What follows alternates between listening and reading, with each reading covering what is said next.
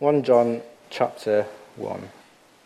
That which was from the beginning, which we have heard, which we have seen with our eyes, which we have looked at and our hands have touched, this we proclaim concerning the word of life. The life appeared. We have seen it and testified to it, and we proclaim to you the eternal life, which was with the Father and has appeared to us. We proclaim to you what we have seen and heard, so that you also may have fellowship with us. And our fellowship is with the Father and with his Son, Jesus Christ. We write this to make our joy complete light and darkness, sin and forgiveness. This is the message which we have heard from him and declare to you God is light. In him there is no darkness at all. If we claim to have fellowship with him and yet walk in darkness, we lie and do not live out the truth. But if we walk in the light, as he is in the light, we have fellowship with one another, and the blood of Jesus, his Son, purifies us from all sin. If we claim to be without sin, we deceive ourselves, and the truth is not in us. If we confess our sins, he is faithful and just, and will forgive us our sins and purify us from all unrighteousness. If we claim we have not sinned, we make out we make him out to be a liar, and his word is not in us. I don't know if you've ever been in a situation where you are not quite sure if you've got the right ticket for travelling. I was recently on the way home from London and um, missed the train that I normally get, and because I uh, buy the cheap tickets, there's only certain trains I can catch. And uh, I wasn't el- I'm sure I wasn't eligible for the next train that was leaving London. So I went to the Chiltern Railways counter and uh, explained the situation. They said, Oh, your ticket's fine. You'll be fine. Go on the train. So I went, got the next train. I was still convinced I wasn't meant to be on that train, but it did get me home. And, uh, but it was such an awkward journey home.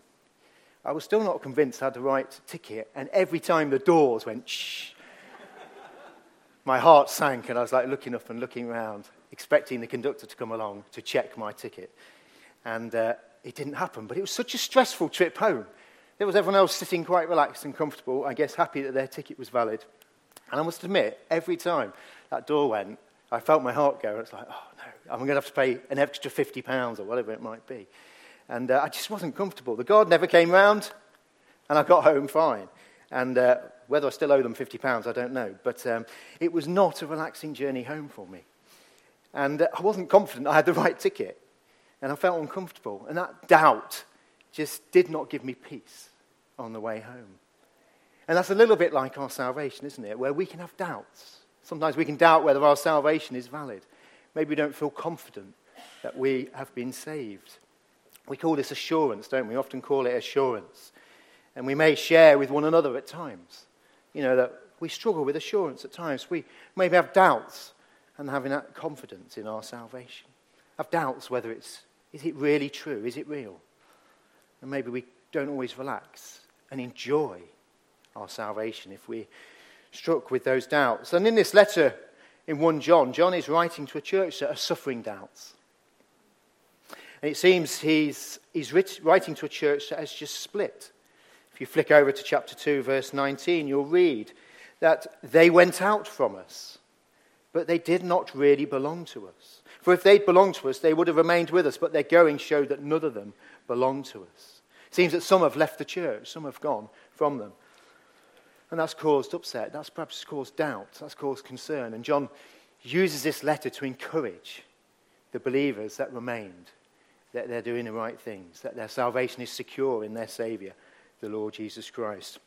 John is looking to encourage them, to assure them of their salvation.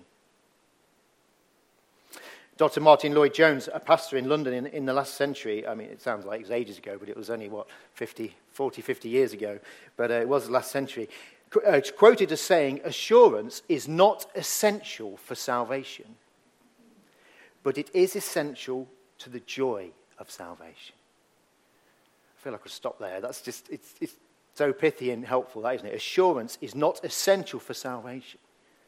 And we'll look at that a little bit later. But it's essential to the joy of salvation. That's what John is writing in this letter, is wanting them to have, his readers to have joy in their salvation.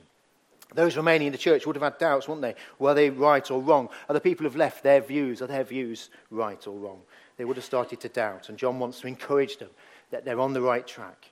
And I'm hoping that uh, just starting at looking just at this first chapter of John 1, that we will be encouraged to look to Christ and be assured that our salvation is secure. This is the uh, first of three letters attributed to John. John the Apostle, although he's not mentioned in name, titled John. We believe it's written by John, who wrote the Gospel of John. There's a lot of similarities in the way he writes. And the book of Revelation. So that's to John. It's a very personal letter as well. It's written, if you look at beginning of chapter 2, My dear children, verse 1, and then verse 7, Dear friends. It's a very personal letter. He seems to know who he's writing to, to this church. It's a personal letter he writes to them to encourage them. And he seeks to encourage them to, by reminding them who God is, reminding them of their salvation, and helping them to see how they should be living their lives as Christians. And hoping through that that they can be assured that they are on the correct path of life to glorify God and spend eternity with their Saviour. And he concludes the letter in uh, chapter 5, verse 13, um, to say, I write these things to you who believe in the name of the Son of God, so that you may know that you have eternal life. That's what John wants them to know. He's writing this letter so they might know they have eternal life. They have that confidence that they're on the right track. And even at the beginning of the first passage, verse 4, at the beginning of verse 1, we write this to make our or your joy complete. He wants their joy to be complete. He wants them to know that they have eternal life. So we're just going to look at these few verses in uh, chapter 1 under three headings.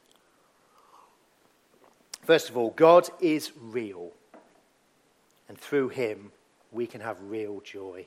God is real, and through him we can have real joy. John starts this letter really abruptly, doesn't he? He just goes straight into it. There's no, no introduction like Paul writes in often in his letters. He's straight in there. That which is from the beginning, which we have heard. And it's almost like he's speaking in a riddle. But it's very similar to his gospel if you read the first verses of the Gospel of John, verses 1 and 2. In the beginning was the Word, and the Word was with God, and the Word was God. He was with God in the beginning. So, like in his gospel here in his, jot, uh, in his letter, John uses these opening sentences. He's actually describing the Lord Jesus Christ, calling him here the Word of life, the Word that is God, and that Word that was with God in the beginning. You could put Jesus in there. That which was from the beginning, Jesus, who was from the beginning, which we have heard, which we have seen with our eyes, which we've looked at, which we have touched. This is what we proclaim concerning the word of life, concerning Jesus. Jesus appeared. We have seen him. We proclaim to him. He was with the Father and has appeared to us. So he's talking here about the Lord Jesus Christ. And he's telling him that he has appeared. God's own Son has appeared on earth. And he says he has heard Jesus with his own ears. He said he's seen Jesus with his own eyes. He said he's actually touched Jesus and here he is telling his readers, I know this person. I've heard him. I've seen him. I've touched him. He is a real person. God is real. Just notice that progression that he's heard Jesus and then seen him and then touched him. If he just stopped by saying, I'd heard Jesus, perhaps there would have been that element of doubt. Are you sure it was him? How do you know it was him? You only heard him. But He goes on to say, I saw him. I've seen him. I've touched him. This is conclusive evidence from John that can't be refuted. It's conclusive evidence that should be believed and listened to, and that's why he's telling his readers this as he speaks, as he writes, even. I guess it's a little bit like me saying to you, I've heard Tom Cruise speaking at an event recently. And then actually you said, Well, did you actually see him? I said, No, I couldn't see him, but he was a long way off, but I could hear him, and I, I know what his voice sounds like. I know it was him you know, are you sure it was Tom Cruise and not someone impersonating him or someone who sounds like him? But if I actually said, actually, I went to an event and I heard Tom Cruise speak, and then actually I got to meet him, and I spoke to him, and I heard him directly, and actually he shook my hand, I touched him. Then I, I would hope you believe me. I don't know how much you trust my uh, words, but I'd hope you believe I'd actually met Tom Cruise. And uh, we could put anyone else in the Tom Cruise brackets, by the way. So it's only I've seen Maverick recently, so it was in my mind.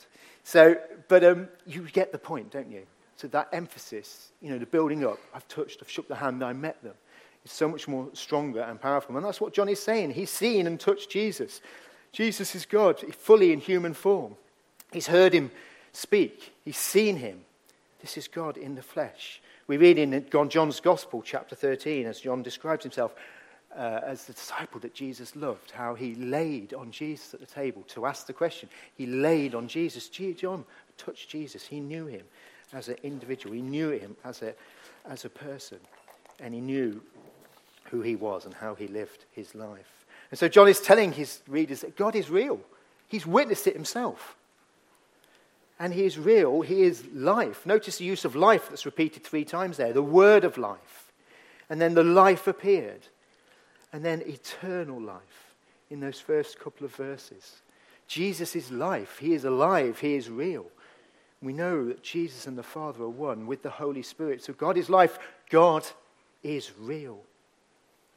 But he goes on to say more than that. He says, yes, he's real, but he is eternal. He proclaims Jesus as eternal. He says he was there at the beginning of the world, at creation. And in declaring Jesus as eternal, he's saying he has no beginning, he has no end. He's always existed and always will exist. Jesus, yes, was at the beginning of the world, the beginning of time, but he existed before this. He is eternal. John says, doesn't he, at the end of verse 2, that Jesus, the Word, was with the Father and has appeared with them, further emphasizing how Jesus has left his Father's presence in heaven to visit them in human form. God is, and always has been, and always will be, real. But John continues in verse 3 to tell his readers that through this they may have fellowship together, and that this fellowship is also with God the Father and Jesus. God is real, the gospel is real, and that brings fellowship. That's the outcome of believing that God is real. And this fellowship will lead them ultimately to their joy being complete, as he finishes there in verse 5. We write this to make our joy complete, or you may have a footnote in your Bible saying you could, that can be interpreted as we write this to make your joy complete. Our joy, your joy, but it's, it's, it's, it's all encompassing there. And so John's seeking to encourage his readers, remind them of the ultimate joy they can have through fellowship with the real God. We often ask, or perhaps we don't, I may ask, what is fellowship? What is that? You know, we say fellowship. Is it about having a cup of tea after church? Well, yes, that is nice. But actually, fellowship is really, has a really deep spiritual meaning to it, doesn't it? It's a status of Christians who together have received the grace of God the salvation of Jesus and the presence of the Holy Spirit in our lives. That's an amazing thing. It's a common status we have as Christians, receiving that and sharing, and through which, which we have a relationship with one another, and ultimately a relationship with the living triune God. So, yeah, fellowship, it's a real deep thing. That's that common basis of, in the gospel that we share. It's that partnership together. It's that common spiritual bond. A partnership. Our partnership in the gospel Paul talks of, doesn't he? And that's what fellowship is. So because God is real, we can have fellowship with him and with one another who are at the same standing as fallen but forgiven sinners in front of his Saviour, the Lord Jesus. And so, for those of us who are Christians, we worship a real God. We have fellowship with a living God. And we can hear, listen to the Apostle Paul, John telling us about this. The Apostle heard Jesus, who saw him, who touched him, who is that strong eyewitness account. No, we don't worship a God made of stone or wood, a God fashioned by man, a God, God dreamed up by somebody. We worship the living, eternal God. That's amazing to think. These verses from Isaiah 44 I'll read to you. You've no doubt heard it before. The carpenter measures with a line and makes an outline with a marker, verse 13 of Isaiah 44. He roughs it out with chisels and marks it with compasses. He shapes it in human form, human form in all its glory, that it may dwell in a shrine. He goes on in verse 15. The wood is used for fuel, for burning. Some of it he takes and warms himself. He kindles a fire and bakes bread. He uh, and prepares his uh, bakes bread, but he fashions, also fashions a god out of the wood and worships it. He makes an idol and bows down to it. Half of the wood he burns in the fire. Over it he prepares his meal. He roasts his meat and eats his fill, and also warms himself. Ah, I am warm. See the fire. But from the rest of the wood he makes a god, his idol. He bows down to it and worships it. He prays to it and says, Save me. You are my God. Isaiah continues to say, They know nothing. They understand nothing. Their eyes are plastered over so they cannot see. Their minds are closed so they cannot understand. We cannot create our God. We don't need to create our God. We believe in and have the one and only true and living God. As John is telling his readers about, and we can join with them in reading about him here. I am the Alpha and Omega, says the Lord God, who is and who was and who is to come, the Almighty. Read in Revelation 1. Don't let anyone ever sow doubt on the reality of the eternal God. Here we've got John's eyewitness account revealing Christ to us. And we can join with him and the readers, enjoying our relationship with this God and with one another. That should lead us to real joy in that we can have that relationship with the God, the God who created this world, the God who created each one of us, the God who sent his Son to save us. God is real. Don't let anyone let you doubt that. God is real, and we've got John's eyewitness account in here. And so through that, we can have real joy in knowing that our God is real. But John then continues his letter to give, give reasons for this joy and for confidence in our salvation. So, secondly, God is pure. Through him, we are purified. God is pure. Through him, we are purified. John starts the next section in verse 5 with a declaration of what he has heard. He says, This is the message we have heard from him and declare to you. So, from him being the word of life, being Jesus. So, he goes straight into it. This is not John's message. This is what he's heard from God himself. This is what he's seen of God and what the God that he's seen and touched, the Lord Jesus Christ. What is it that he's heard? God is light. In him there is no darkness at all. God is light. In him there is no darkness at all. God is light. God is pure. God is holy. God has no darkness in him at all, no impurity, no sin. God is the ultimate holy being, absolute, complete perfection. It's too much for our puny minds to capture, isn't it? But that's what it is. It's such an important thing to understand. That God is pure, pure and holy. We read in Habakkuk 1 12 and 13, Lord, are you not from everlasting? My God, my Holy One, you will never die. Your eyes are too pure to look on evil. You cannot tolerate wrongdoing. Our God is pure. His eyes are too pure to look on evil. We read in Isaiah and Revelation, Holy, holy, holy is the Lord God Almighty. God is holy, He is pure, He has no sin in Him at all. We read later in, in John, in, in chapter 4 of this letter, actually, that God is love. But he starts his letter by saying, God is light. God is pure that being a summary of all the things he saw, of this personal witness of Jesus. And that is the ultimate statement about our God that he is pure, he is light, he is holy. There is no sin in him at all. That is so important, absolutely needed before his love. Because if God was to love us from, from a non pure basis, it would be tainted, just like our love to one another is tainted. We need a pure God to love us. And so God is pure, God is light. And because he's absolutely pure and holy, and unblemished. That's what we need, isn't it, for our salvation? That's the starting point for us to be cleansed and to be made right and pure in His sight.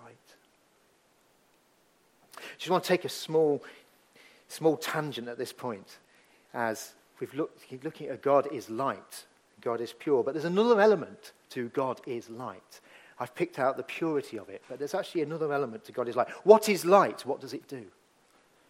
Well, it reveals things, it shows up darkness, doesn't it? If you turn on a light in a dark room, the light spills to all parts of the room, unless there's an obstruction. The light fills the space.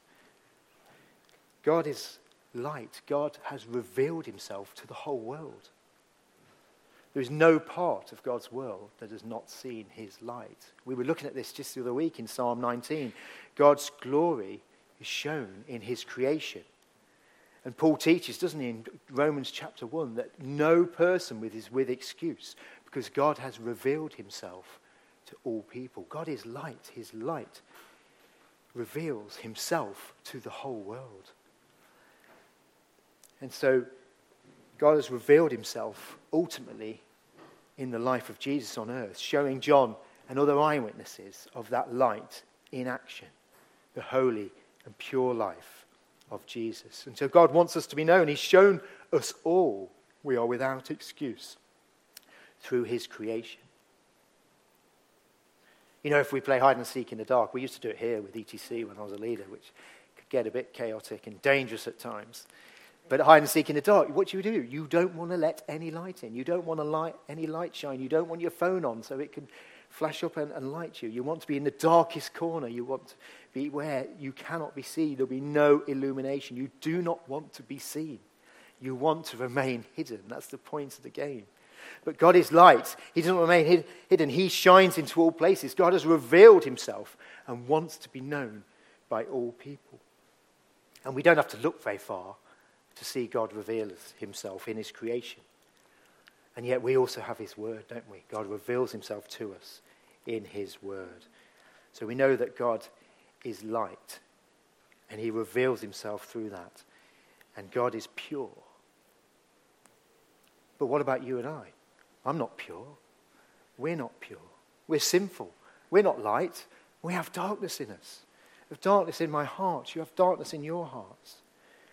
And actually, if we think otherwise, John tells us we deceive ourselves. We make out God to be a liar. Strong words.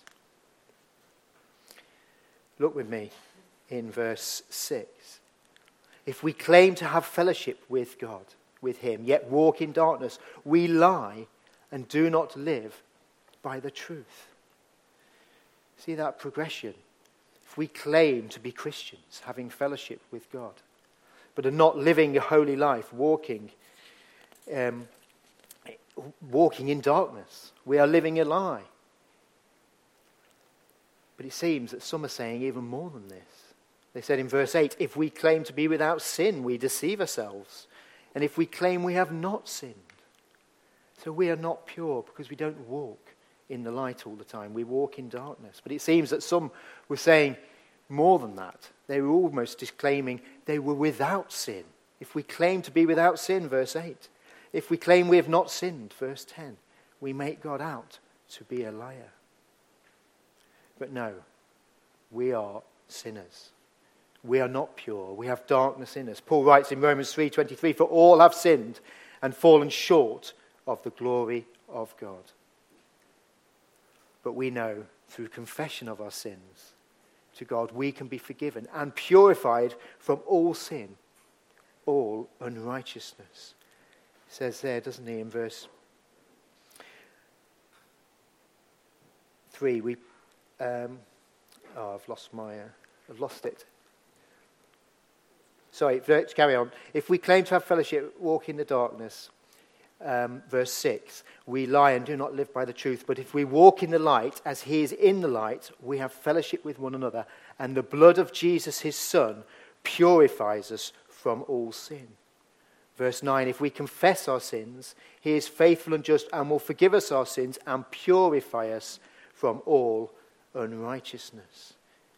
So if we're walking in the light, we're seeking to live a Christian life, then that light will expose our, light, our sin. But through confession of our sin, we can be forgiven and purified. So for those of us who've confessed our sins, we have been purified. We have been washed clean. Washed clean by what? By the blood of Jesus, it says there in verse 7.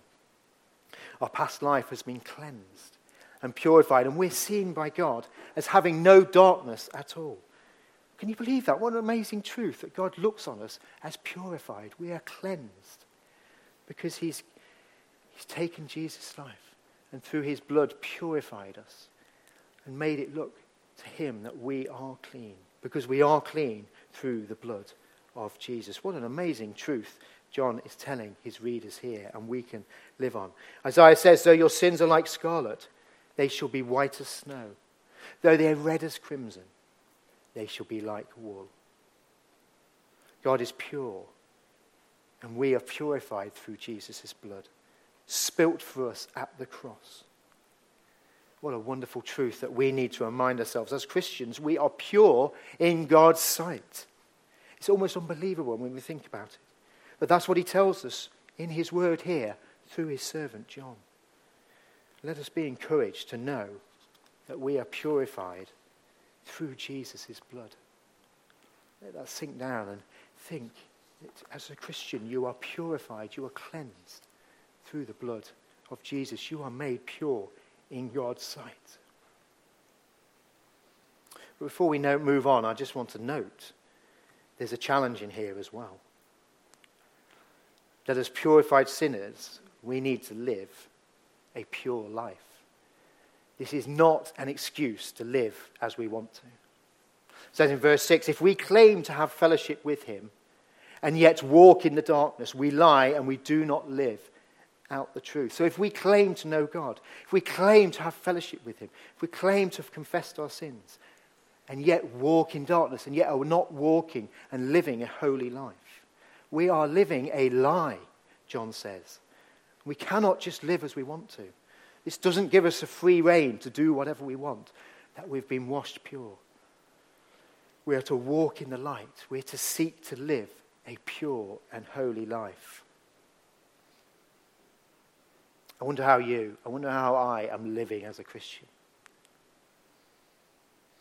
Are we living as we want to? Because we've been saved, we've been washed clean, so we can live as we want and God will wash me clean again. Are we thinking it's just okay? God has forgiven me, so I can do what I want. No. And these solemn words from Hebrews 10 say if we keep if we deliberately keep on sinning after we've received the knowledge of the truth, no sacrifice for sins is left, but only a fearful expectation of judgment and of raging fire that will consume the enemies of God. How much more severely do you think someone deserves to be punished who has trampled the Son of God underfoot, who has treated as an unholy thing the blood of the covenant that sanctified them, who has insulted the Spirit of grace? These are strong, these are solemn words. We must not fall into the sin of thinking God's forgiveness and purifying us frees us to live however we want to. No, we must seek to live by walking in the light, by seeking to live a holy life and to live as God wants us to. I wonder what you need to do. I wonder what I need to do. Well, I know what I need to do, but I wonder what you need to think through, what you need to do in your life to live a more holy life? Are you walking in the darkness or are you walking in the light? Are you conning yourself? Are you deceiving yourself, as the word says here? Are you living a lie? God is purified. Through him, we are purified. And we should live with that knowledge in seeking to live and work out and walk a holy life, to honor God in what we do, and to walk with him, reflecting and worshipping him for purifying us through the blood of Jesus. But fortunately, when we fail and we don't do that, there is forgiveness. And John goes on to encourage that and to close with our final point. We'll look at God is faithful and just. Through him we are forgiven. God is faithful and just. Through him we are forgiven. One of my favorite verses in Scripture, verse 9. If we confess our sins, God is faithful and just and will forgive us our sins and purify us from all unrighteousness.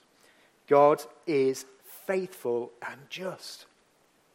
He is faithful and will keep his promises. So if we confess our sins, he will forgive us. That's what he says. If we confess our sins, God is faithful and just and will forgive us. God is just. He needs a sacrifice to be made for our sins. But he's accepted the blood of Jesus that purifies us. Jesus' death on the cross, his blood being spilt, has been accepted by God. It's fulfilled his requirements for justice over sin. Our sin that Jesus' blood was spilt for. Paul says in Romans 3 God presented Christ as a sacrifice of atonement through the shedding of his blood to be received by faith. He did this to demonstrate his righteousness because in his forbearance he had left the sins committed beforehand unpunished. He did it to demonstrate his righteousness at the present time so as to be just and the one who justifies those who have faith in Jesus. God justifies those who have faith in Jesus, those who have confessed their sins, trusting in Jesus for forgiveness. Because God is real, because He is faithful, and He is just, we can know that we are forgiven. We can have full confidence in our forgiveness. It's not about us, it's about what God has done for us, and us bowing our knee and confessing our sins before Him. The eternal God that John met and tells us about here. The eternal God who John knows is real and tells us is real. The eternal God who keeps all his promises has the power and authority to forgive our sins if we confess them to him. Notice with me the wording, though. It says, if we confess our sins. It doesn't say, if we confess we are sinful. Now, you may think I'm playing with words, but it's important, isn't it? And as we were thinking this morning in Psalm 32, this wording is specific if we confess our sins. As we were looking this morning, I say in Psalm 32, we need to confess our actual sins, our individual sins, and confess them to the Lord. Psalm verse 32, we were this morning, verses 3 to 5. When I kept silent, my bones wasted away through my groaning all day long. For day and night your hand was heavy on me. My strength was sapped as in the heat of summer.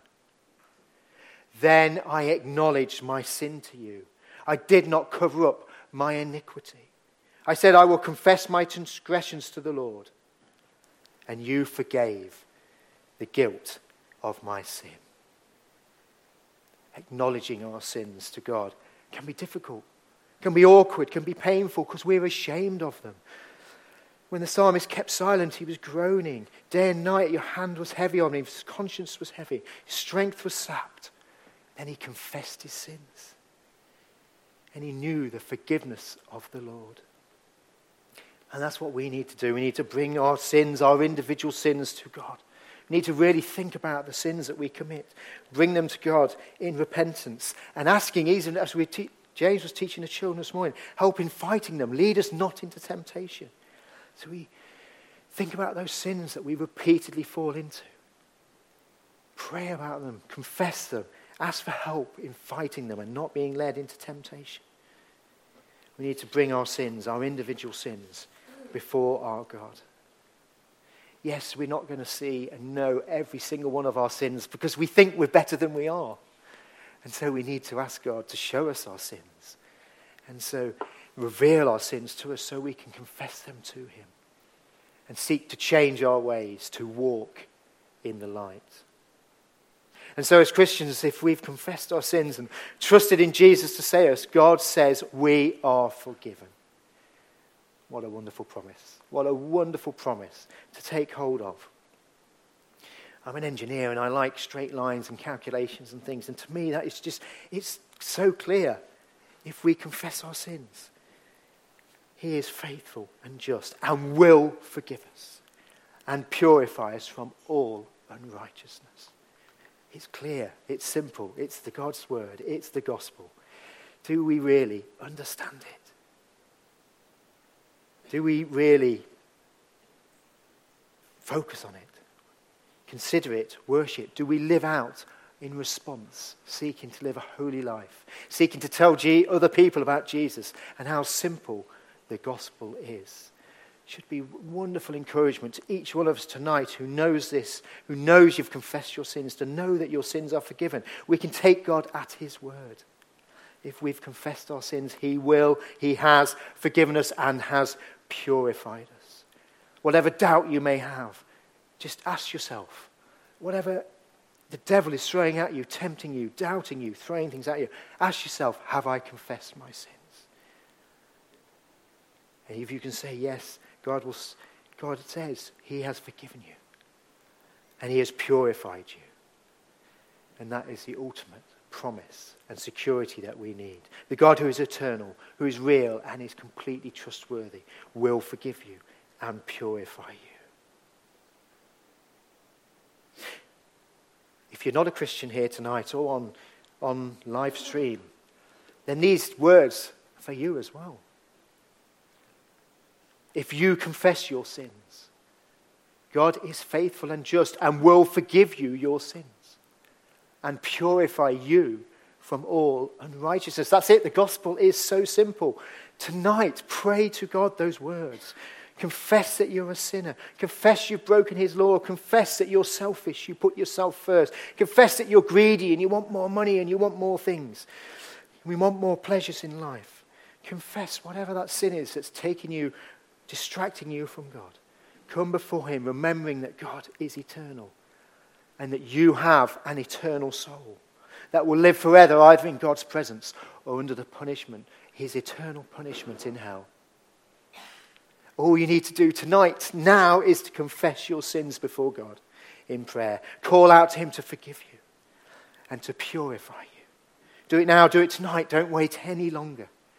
And you can know the peace and the joy of being forgiven of being purified, of knowing that God looks on you as clean and pure. Because God is faithful and just. Through him, we are forgiven. So let us be reminded, let us be encouraged as Christians tonight. I hope that is encouragement to you. We worship the one and only true, real God. We have fellowship with him we have real life. And through that, we have real joy. That might not be happiness every day, but that is real joy in knowing our sins are forgiven and that we're pure in God's sight. We worship a pure God who has purified us through the blood of Jesus. We worship a God who is faithful and just, through whom we are forgiven. John was seeking to encourage his readers they were on the right track and remind them of the confidence, knowledge, and security of their salvation in Jesus. And so let us all be encouraged that we're on the right track. We've got the right ticket. Don't let anyone tell you anything different. Because you've got John's word for it here, and ultimately that is God's word for it in his Bible. John, who met and knew and touched Jesus, told us what he heard. So therefore, we have God's word for it here through John, his servant. And we should be confident in our salvation because it's all of God and not of us. If we've confessed our sins, God is faithful and just and has forgiven us our sins and purified us from all unrighteousness.